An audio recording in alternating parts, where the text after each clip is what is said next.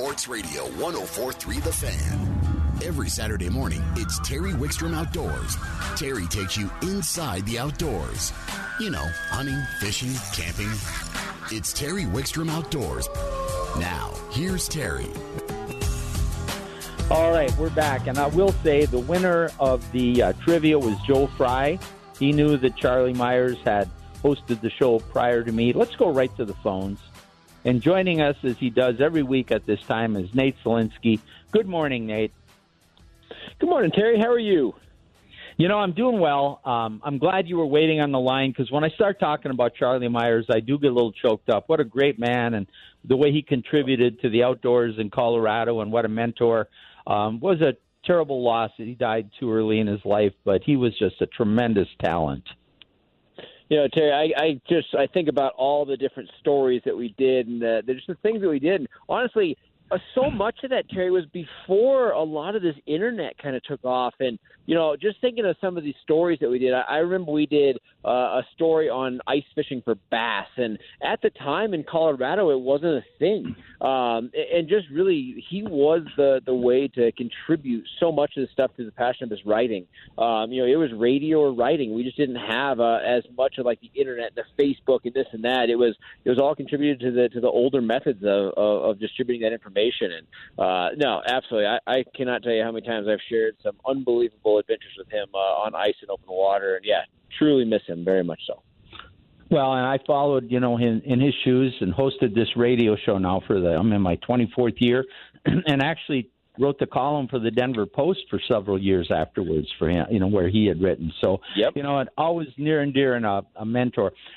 We got a lot of weather changes here. I want to get let's get to the fishing. We had last week we had 80 degree weather. I was in a light shirt having dinner on my patio. The water was the water on the front range was hitting 50.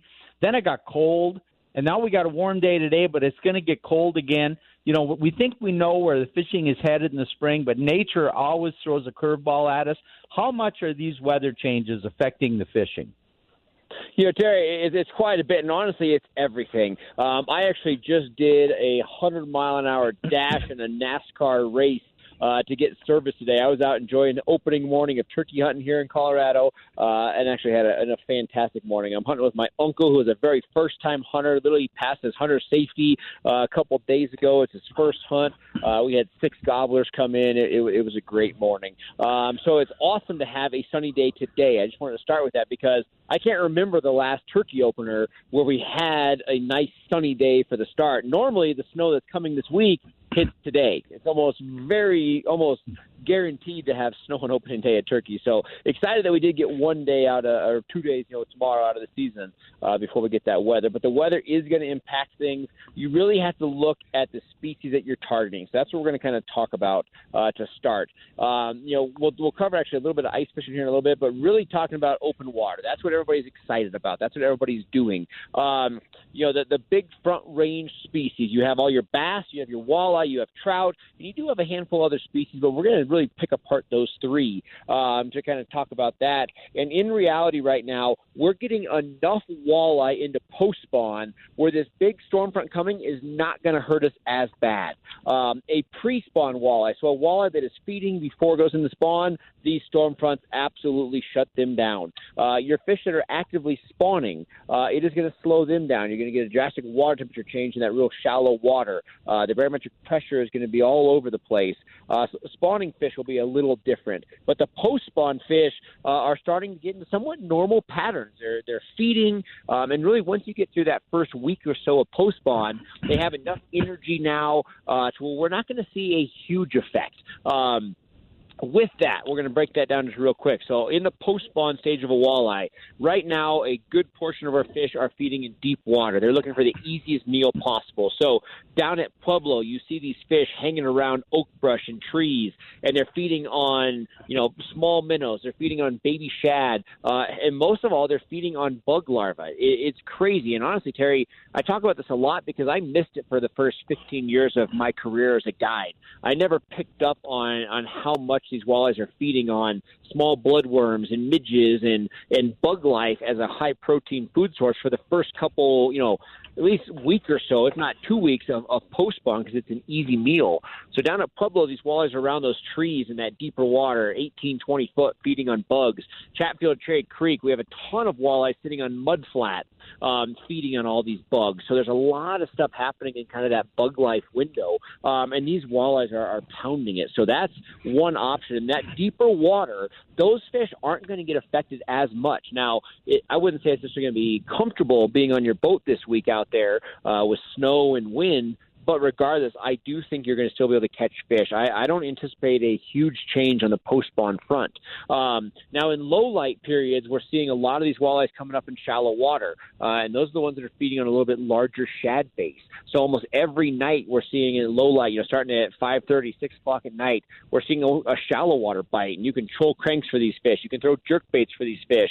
I know Dustin Sigler was out the other night throwing uh, blade baits. It was still very much light, um, and he had like a 25, 30 fish day uh, throwing blade baits in shallow water. I do think those shallow water fish will retract. So I, I do think the shallow water post spawn walleyes uh, will slow down. So in the walleye world, as far as today, tomorrow, and throughout the course of the week as this weather comes, um, if you learn to put your focus on the deeper water post spawn fish, your bite is going to be amazing. Um, if, if you're really focused on those shallow water fish, I think you're going to have a kind of a rough go for about the next 10 days, uh, just due to all the fronts coming through. I mean, if you look at the weather, um, not necessarily just saying snow or rain, but we definitely have weather creating a barometric pressure effect uh, for it, you know, really Tuesday to Tuesday. So we almost have seven days uh, of some sort of weather in there. So as a walleye angler, focus on the deep water. It's going to be good. I was at Cherry Creek yesterday, um, and we had a great bite. So yesterday, I think we landed 22 fish in the morning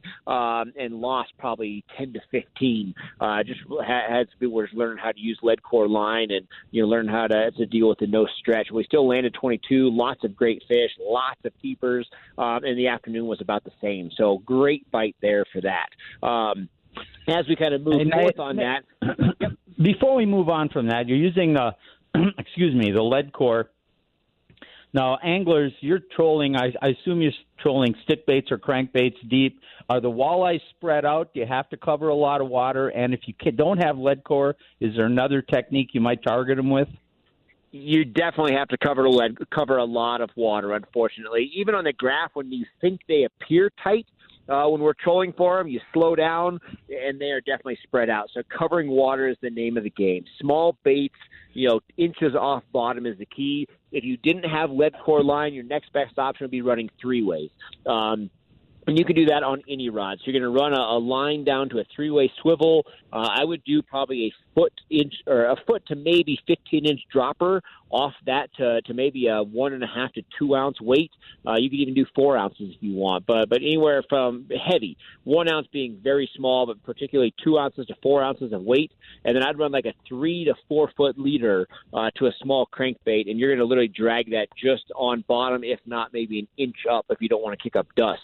Um, and that's going to be your second technique of how to catch those fish. But uh, unfortunately, in those basins at Chatfield, so Chatfield, you're looking basically the whole west shoreline from like the swim beach to Massey Draw. That's a mud flat that's holding fish.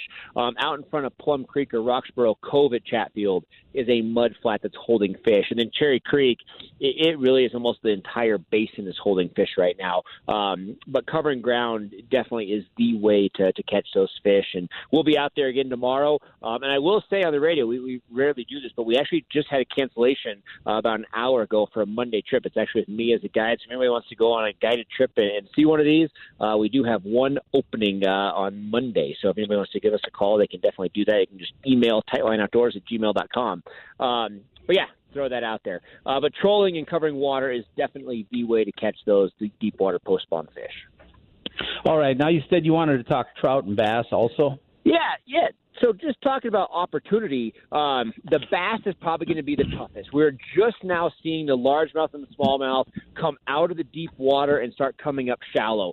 They're in kind of a, an early pre-stage or pre-spawn stage. Know, we don't see the smallmouth going in until later April, you know, mid to later April, and really it's May when all of that kicks off. But we're just seeing these fish, as you know, our water temperatures in the low 50s. Um, we're just seeing the bass transition into that shallow water. Um, seeing some good bass, seeing some good action on the bass.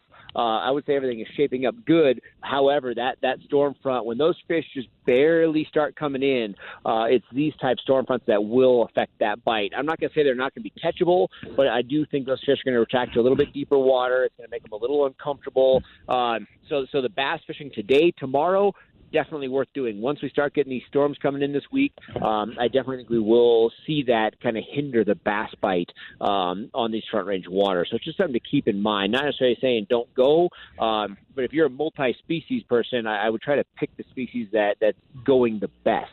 Um, that's kind of why we talk about that. So walleye's great, just have to focus on the deep water post spawn. The bass are going strong right now, uh, but focus on them right now before the storm hits.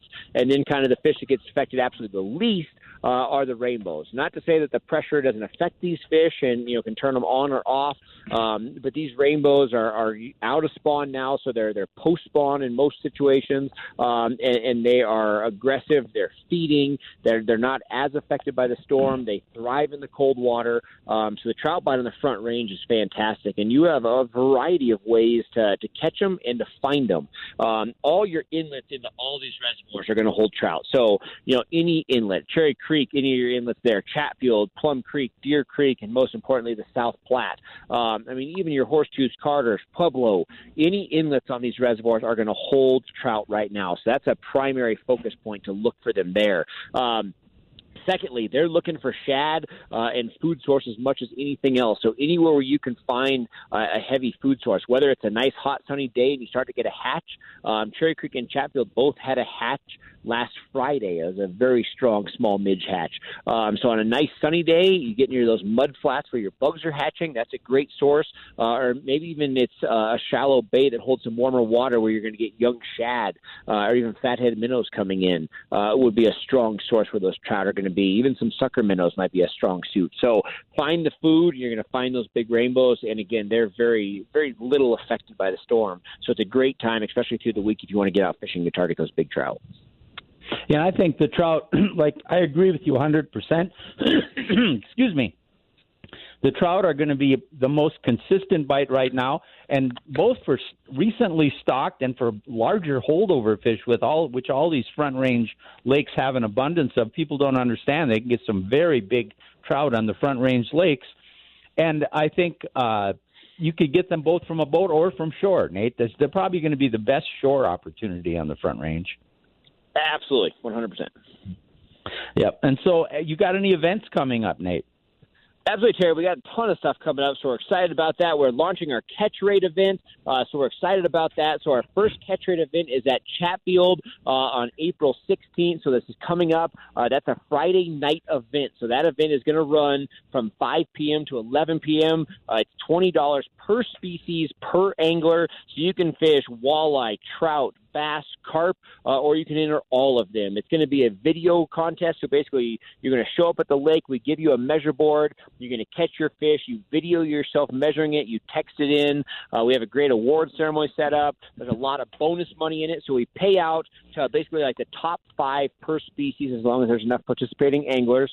Um, so you get a cash prize for first place. There's a hundred dollars to Bass Pro per species. Uh, we got a great fifty dollar prize pack from Eagle Claw and Trokar to the first place winner. Uh, we got a clam net to the first place winner, um, and, and, just a lot of other stuff taking place. So a lot of great prizes this year at Catch Rate. All that information is available on our Facebook page as well as on our website. Uh, but we have Catch Rate coming up, and then again we have a ton of guide trips. Like I said, we just had a cancellation for Monday if anybody's interested, but a lot of guide trip opportunities. And then right now uh, we're just now starting to see some really large kind of kind of the portion of the ice starting to break down in the high country. Uh, I was on Tarryall on Wednesday, and I had 30 inches of ice. But we have enough flow coming into where there was literally water flowing on top of the ice from the inlet, uh, as well as water flowing under the ice. So the second you get that flow, we're going to see that ice deteriorate. 11 mile, I was in pretty much the middle of the lake, and I was down to about 23 inches of ice uh, last week. So we're starting to see the ice deteriorate. Um, there's still a lot of it, uh, but regardless, we're starting to see that ice deterioration. So I, I think that's a good sign for everybody that wants to see the ice leave uh, in hopes of open water. So we're starting to see the effects of that on the on the open water and high, or, excuse me, on the open water conditions in the high country. Um, so the season is close, uh, and we're excited about it. All right, Tightline Outdoors on Facebook, tightlineoutdoors.com if they want to get a hold of you or know about your events. As always, Nate, great segment. We will talk to you again next week. We'll talk to you soon. Thank you, sir. All right, Nate Zelinsky, always a great resource. We're going to take a time out. When we come back, we're going to be joined by the folks from Jack's Outdoors, and we're going to talk about what's the status of gear, rods and reels. Um, are, are the manufacturers keeping up? And maybe for some of your new anglers, maybe a little bit about uh, interaction and etiquette and a lot of things. Uh, this we have so much to cover. Chad LaChance is going to join us later in the hour. We're going to talk about pond fishing for our shore fishing, and we're going to focus just on getting you out there. All that and more coming up on Terry Wickstrom Outdoors on 104.3 The Fan. On like this on the streets of Philadelphia. Terry Wickstrom Outdoors is brought to you in part by Jack's Outdoor Gear. They have locations up and down the front range. They have all your outdoor needs covered. In fact, let's go to the Jack's Outdoors in Lafayette where we're joined by Mike Krieger. Good morning, Mike. Hey, good morning, Terry. Thanks for having me back. Uh, you know, good to have you on again. You and I talked, I think, ice fishing last time you were on. We're gonna, uh, we're gonna, we're gonna eventually get to the products that are out there because last year the industry kind of shut down when COVID hit, and then shipments got tough to get in and then everybody wanted to be outdoors and a lot of people took up fishing that hadn't done it for a while or even done it before. And products were hard to come by. I want to talk to you about that but before we get to that that same i don't know if you can say influx to the outdoors but that same uh, we're seeing the outdoor participation in colorado is growing exponentially and I, I'm all about that. We want people out there because I think the outdoor brings in an incredible value system. It teaches people, it gives you that commune with the nature, but it also means we have to interact with each other. And there's a lot of people out there that maybe don't kind of understand what the accepted etiquette is, or they're not thinking about what they're doing to the environment. And I know you wanted to touch on a few things before we get into the equipment. Why don't you tell us some of the etiquette things that you'd like to share? Alrighty. Well, since we're in the month of April, um, a lot of a lot of anglers, you know, they got their licenses last year and they're all gung ho and it was all new to them, like you were saying, and it was exciting. Uh, we ran out of equipment several times last summer. We just couldn't keep it in because the supply lines were such a mess. But uh, anyway, uh, what they may not have realized is that license they bought last year expired on March 31st.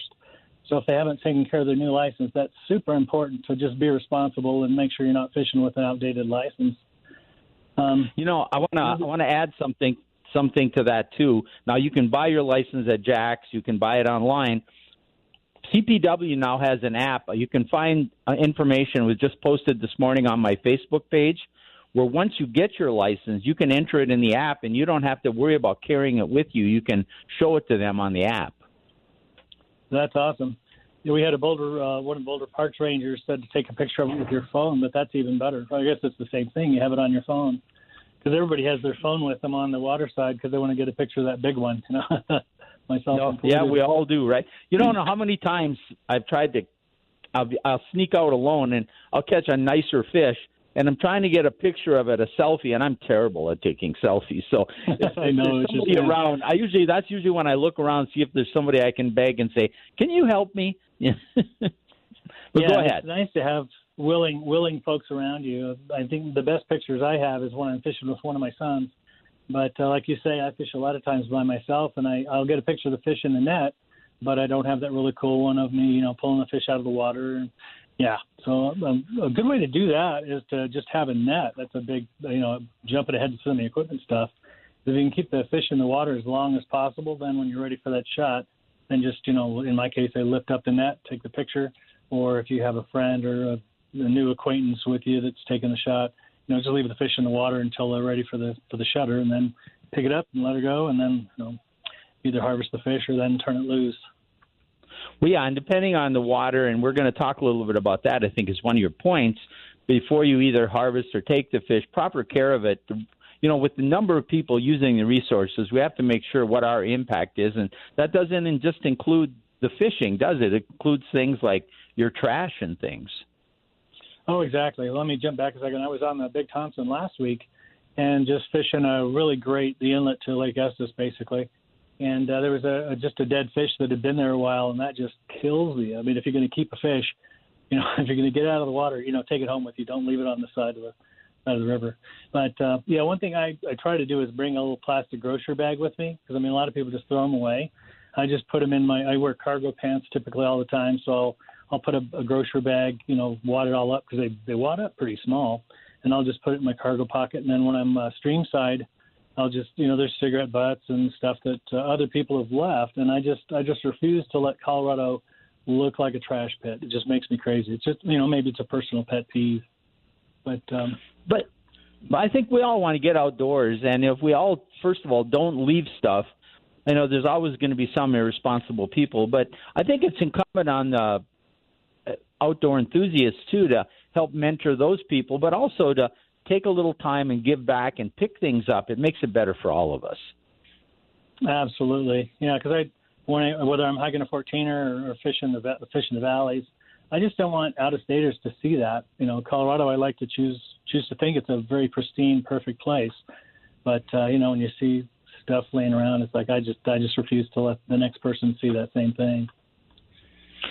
You know, one of the things you talked about too is helping people. When we talked before, especially kids, this is a great mm-hmm. time to help those help other people, especially kids, be successful, and also to um, learn the right way to behave and how to respect the outdoors. I know that's huge with you. Right, big time. We do a in Lafayette, and I'm sure some of the other stores as well do a little fishing derby, and you know with the city and county of you know whichever store they're in. But we, that's one place where we get to teach the kids. Okay, here's how you tie a, a, a clinch knot or an improved clinch, and here's you know here's how you stay plenty of space away from the next person. It's so social distancing take it to extreme, but you just don't want to get hit by a bobber or worse, a uh, you know lead weight to the back of the head. But um, but just teaching kids how to do stuff. And if you know, if I'm uh, uh doing lakeside, I don't see kids so much stream side. But if I'm on the side of a lake and I see a kid that's just all bird nested up, or their reel is just a disaster, you know, even though it's it's part of my time away, it's just you know my way of giving back. I'll say, hey, you know, I'll offer help. I won't just jump in and take over. Um, but I'll say, hey, do you need some help? And sometimes they'll say, no, I got it, because they, I guess, they want to stay frustrated. But a lot of times they'll say, yeah, I don't know how to fix this. So since you know I've got you know seven grandkids and I know how to fix all kinds of things because I'm a, a, a used up shop teacher, a retired that is. But uh, so I know how to fix things, so I can usually get them back on the water, and, and they usually thank me. And usually there's a mom or dad, you know, clear farther down the lake, and they, you know, come thank me and that kind of stuff. But it's just it's just a good feeling to help other people enjoy what I love so much. Well, you know, not only kids too. If we want to really, you know, we want everybody's out there to have fun. Nobody has a nefarious agenda. They're not trying to be mean or indifferent. I mean, they're out there to enjoy it. They're excited about it, right. and sometimes they lose track of what they're doing. But uh, like you, one of the things I've done all throughout my career, well, my career's been dedicated to teaching people to fish and hunt. But Mm-hmm. When I see people out in the water, if I can walk over and give them a little tip if I'm walking, or if I can pull close enough my boat to ask them how they're doing and maybe give a few bits of advice, if they become successful, they also become more respectful respectful of the resource and they want to preserve it and they start having more fun. So I think it's as outdoorsmen, it's very incumbent on us to share our knowledge both of how to do it and how you should behave when you're doing it. I think those things are very important. Mike, we're going we're going to run out of time here real quick. I know we had some other points, but let's skip ahead. Let's skip ahead to the um, the, the equipment side. How are things at Jack's right now for equipment? Well, I'm I was uh, equipping with my cohorts. It's like I think everything we ordered last year that didn't come in came in last week. So we've just been stocking stuff like crazy people, and we have looking for places to put stuff. Whereas last year we were looking for ways to make it look like we had more stuff than we did by filling up pegs and stuff. But now we have, we in fact we have about 20 rods that I get to put out today. I have to find somewhere to put them because we have probably 50 to 70 rod reel combinations that are ready to go. So we're you know we're waiting for people to want to upgrade what they bought last year and you know or fix if they broke their rods last year, come in to get some new ones. And we are pretty much ready to go and ready to rage as far as uh, pretty much all everything we everything we ran out of last year we have in, in great supply now, which is fantastic. If I come into Jackson, I'm a new angler or I have a youth angler, how much do I have to spend to get something that I can reasonably fish with?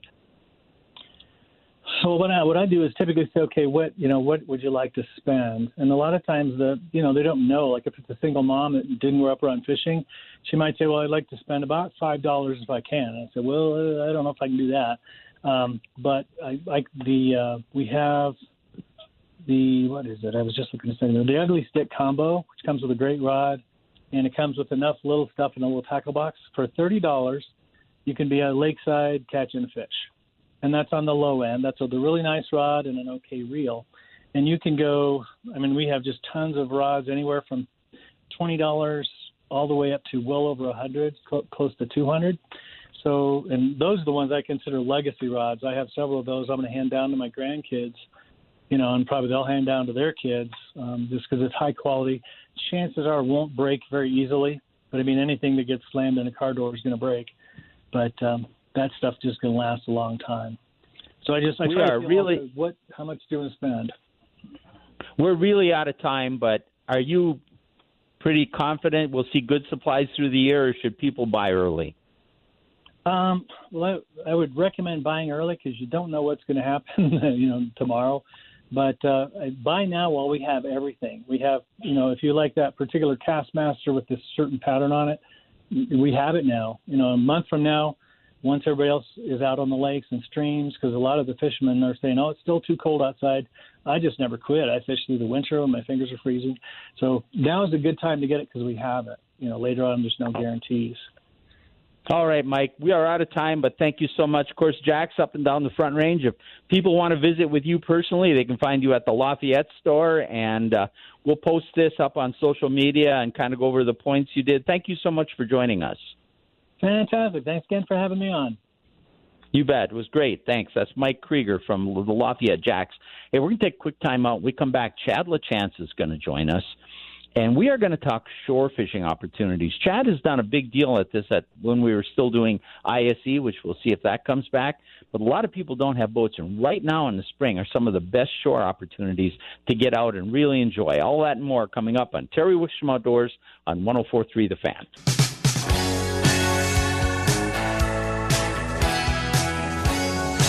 You're listening Terry Wickstrom Outdoors on 1043 The Fan. Let's go right to the phones. Waiting, I hope patiently, our regular contributor and one of our original co hosts and contributors, Chad LaChance from Fishful Thinker. Good morning, Chad.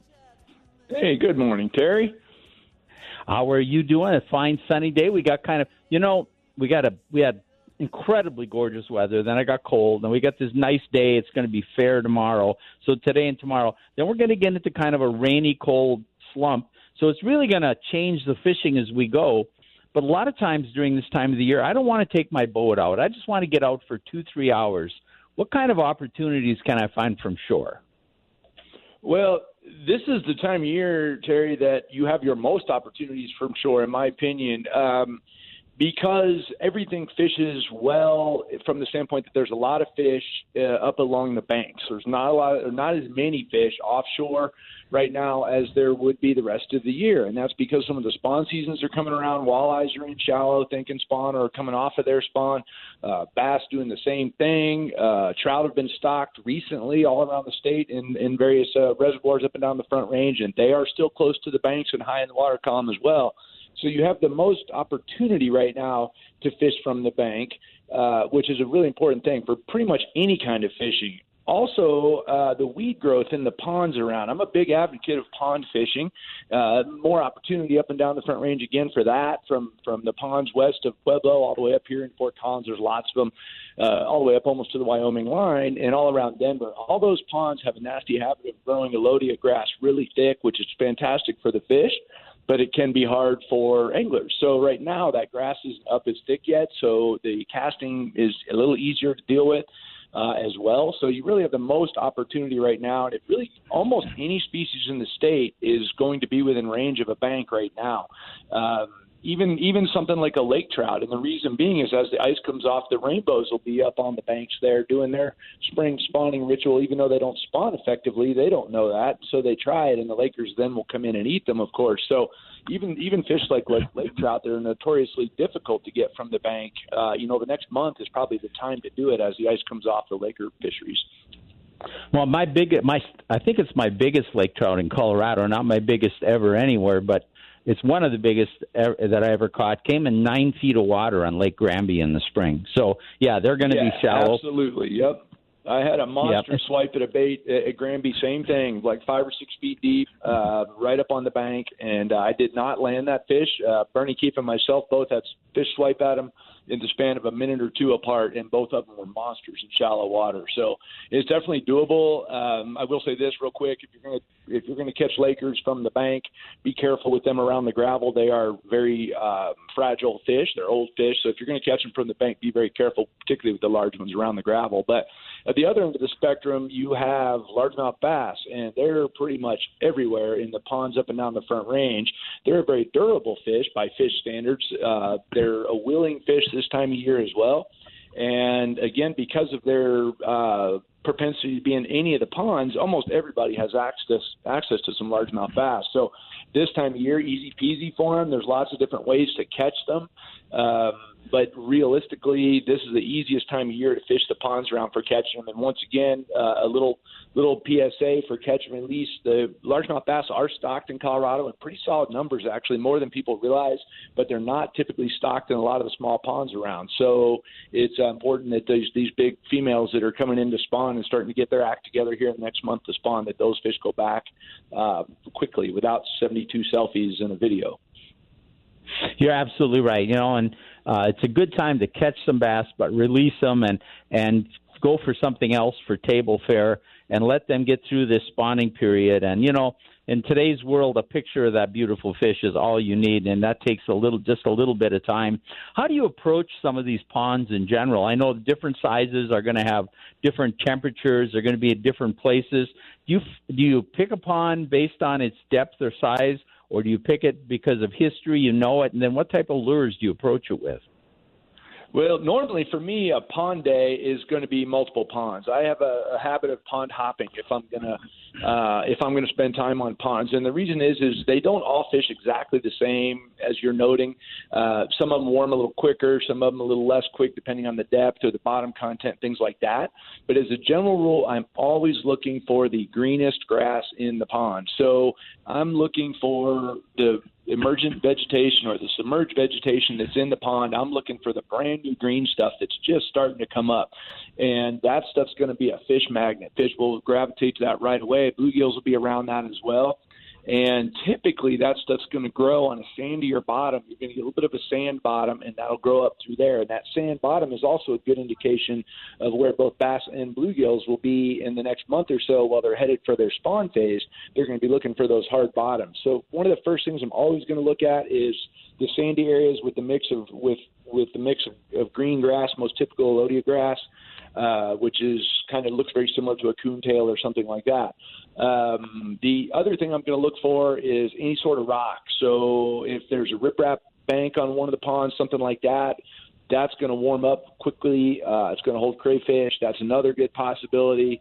Uh, and I'll always fish those. And then uh, of all the crazy things, swim beach areas and boat ramps. Both of those have hard covers on them. Uh, areas where people wade a bunch or there are a bunch of paddleboards and kayaks get put in the water, the grass gets stomped down, exposes the sand. Uh, that's another good sneaky spot too. So really, when it comes to the ponds, I'm really just going around looking for opportunity. Any piece of hardwood that I can find, uh, flooded vegetation, you know, flooded uh, timber, I should say, that was left in the pond. Some of the ponds at East Fort Collins have timber in them. Uh, those are going to hold bass in the spring of the year for sure. Um, cobble beds, anywhere you see a cobble bed, where like because a lot of these are old gravel quarries that were you know originally river bottom and then gravel quarry. Anywhere there's cobblestone beds can be really good as well. Generally, I'm avoiding the black mud. That's what it comes down to. I'm going to avoid the mud bottoms. I'm going to look at the vegetation and hard bottoms if at all possible. Uh, with regards to lures, this time of year, uh, it's really all over the board. If there's enough vegetation uh, or, or a lack of vegetation, I should say, I love fishing a hard or soft jerk bait, maybe a, a gulp jerk shad or a power jerk shad, or a hard bait like a, a cutter, shallow cut or something like that over the top of the vegetation. I can work it really quickly. I can draw a lot of bites that way uh, really good way to go about it. If I locate an area with some fish, I'll generally slow down and I'll put some sort of a jig of, uh, depending on the you know the vegetation, some kind of a, a typical skirted jig with a maybe a power chunk on the back of it or a critter hog, something like that, and I'll drag that around as well. That's a fantastic way to get some big fish to bite. And then another one that I really like, especially on these breezy days like we've been having the last you know couple of days, and, and here again today up at Horsetooth, uh, is a lipless crankbait like a Berkley War Pig, and work that thing really fast. And you might be surprised. Uh, years and years ago, we filmed a TV show down at Pella, and it was high bright sun, breezy day fishing was was very very difficult, and the only thing we could get bit on was that lipless crankbait fishing as fast as you could fish it, and uh, it'll wear you out, but it's a fun way to get bites, and it will work ironically for any species of fish that might be in that pond. So a lot of the ponds around here have the random tiger muskies that were put in them to, to thin down the sucker populations. They will happily grab that bait, and I've heard reports of several of, of small uh, tiger muskies coming out recently at very pond, at various ponds and lakes around town. But one of those three, either that jerk bait, that lipless crankbait, or dragging a jig of some sort, gets the the heavy lifting for me around here. Uh, if there's going to be targets involved, like the the uh, the hardwood, you know, pole timber stuff like that, I might go to something like a soft stickworm, like a, a Berkley the General, a Max-Scent the General, uh, really good choice as well, and fish it extremely slow. But you know me, Terry, if at all possible, I'm fishing fast first. Yeah, cover water because this time of the year the fish location is pretty fluid. They're not locked into a spawning bed. They're not in a summer pattern. As the weather changes, they'll move up and down and even move locations quite even several times during the day. And covering water is probably the norm for almost every species right now until they get more into their summer peaks. Uh, I do like you, like you said, I, I like to cover the water with the more aggressive baits but then I like to have a couple baits with me that I can slow down and throw right into the cover. You know, I love pitching right into the worst cover on the lake, and so I'll I'll look at that. But that's usually something I do more later in the year. Yeah, absolutely. And also on really calm days, really sunny, calm days, they'll really pin to the wood cover. Uh, you know, that's a, a time that I might do that. But in spring like this, most of the time I can get fish to react on a bait if I can go a little quicker. If I am going to be pitching stuff around cover, like I said, it's very precise. I'm going to throw it right on the cover, right around the cover, give them a chance to eat it and and and remove it and move on. So I'm almost always carrying multiple rods, one with a reaction bait and once with a one with a follow up bait. Uh, that keeps me in the game in a hurry, and it allows me to cover pretty much whatever. Uh, the other thing I'll throw out there is if you go to places like St. Vrain State Park, there's a lot of trout in there as well. So you throw something like that lipless crankbait around, you start working it really quickly, you're going to catch those trout as well. So you're going to be kind of in the ballpark of all of the above with either the, the jerk bait or the crankbait.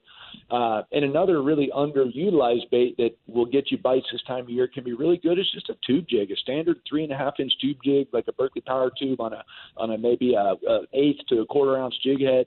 It's got a great spiral drop. You can drag it on the bottom, throw it around the weeds. Trout love them, bass love them, walleyes will eat them this time of year. So that's a good all-around bait as well. And then one other one I'll throw out. In, in the last couple of years, this has become one of my favorites. It's almost a do-nothing bait, and basically just a soft paddle tail like a, a Berkley Power Swimmer, uh, a, a Gulp Swim Shad, a Pro Shad, uh, something like that. But it's all a boot-tailed bait, it looks like a little minnow bait on a jig head, and just swim that thing evenly as possible. The more you try to do with it, the less bites you're going to get, and that can be just an absolute no-brainer for walking around ponds or the reservoir banks right now because everybody will bite that.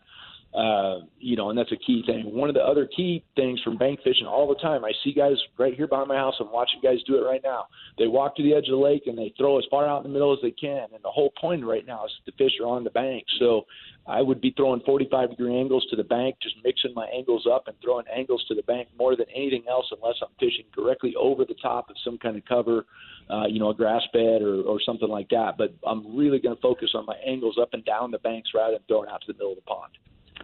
Chad, we are out of time. If people want more info or book a guide trip with you, how do they get a hold of you? Uh, fishfulthinker.com or at fishfulthinker on uh, Facebook, uh, Instagram, and especially our YouTube channel. And Dan Swanson and myself just scheduled another on the water sonar class for May 8th here at Horsetooth. You can go to fishfulthinker.com and get information on that. Uh, and we post it on the Facebook as well. But that's on the water sonar GPS class we teach in the boats. It's a really fun class, and that's coming up May 8th. All right, my friend, we're out of time. We'll talk to you again in a couple weeks. All right, sounds good. Thanks very much, Terry. You bet. We're going to take a quick break, come back, and wrap things up on Terry Wickstrom Outdoors on 1043 The Fan. You're just a teardrop in my eyes. Each night I cry myself to sleep. You're just a memory of a love that somehow I couldn't keep.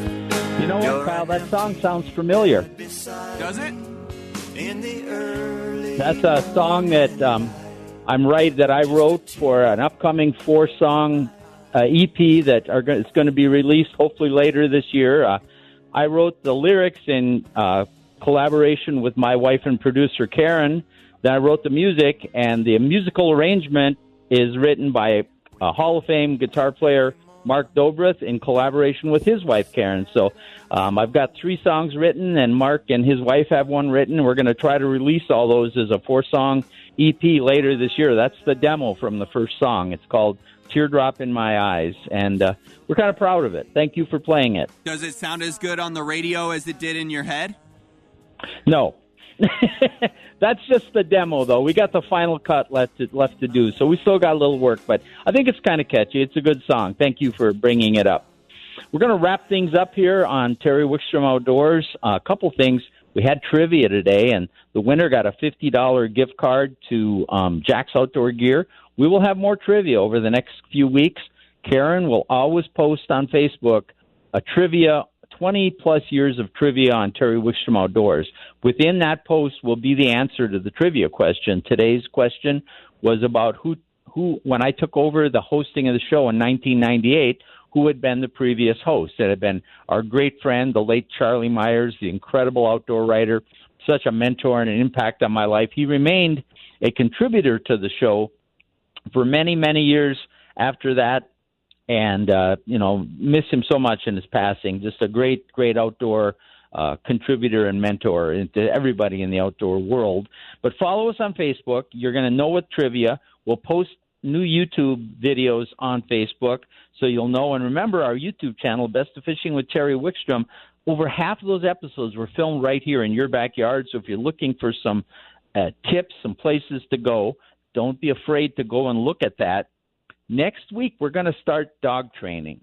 People in the outdoors love dogs, and this is the time of the year if you have a hunting dog, whether it's waterfowl or upland game, that you should be working. Whether it's a new puppy or, as Brad Peterson told us at the beginning of the show, it's your dog that you've hunted with for years. They need some refresher. They they're off for a while. You need to work with them. In addition to that, almost everybody in the outdoor world loves animals, and many, even if they don't hunt with dogs, are dog owners, and their dog is their companion. And they may be their companion when they're out walking the trail. There may be their companion uh, when they're out fishing. They may be their companion just around the house. But we're going to take you from hunting to all those things. We're going to put together a series. Um, hopefully, it'll be three or four segments or more. But we're going to start with one next week. I don't know the time of the show yet. We're working on the scheduling but we're going to get um, an expert in really uh, dog training. He does a lot of upland game and waterfall. He understands dog behavior. He's going to give you tips. He's going to help you get started. He's going to help you learn how to get your dog trained and obedient. So we're going to cover that next week. So we'll be including that. So make sure you tune in for that. Join us every Saturday from 9 to 11 right here for Terry Wickstrom Outdoors. Uh, don't forget to follow us on Facebook at Terry Wickstrom Outdoors and go to our YouTube channel, The Best of Fishing with Terry Wickstrom. Thanks to Kyle for keeping us on the air, Karen for keeping this show going. We'll let the Eagles take us to the top of the hour, ESPN Sports, and then DU Lacrosse on Terry Wickstrom Outdoors on 1043 The Fan.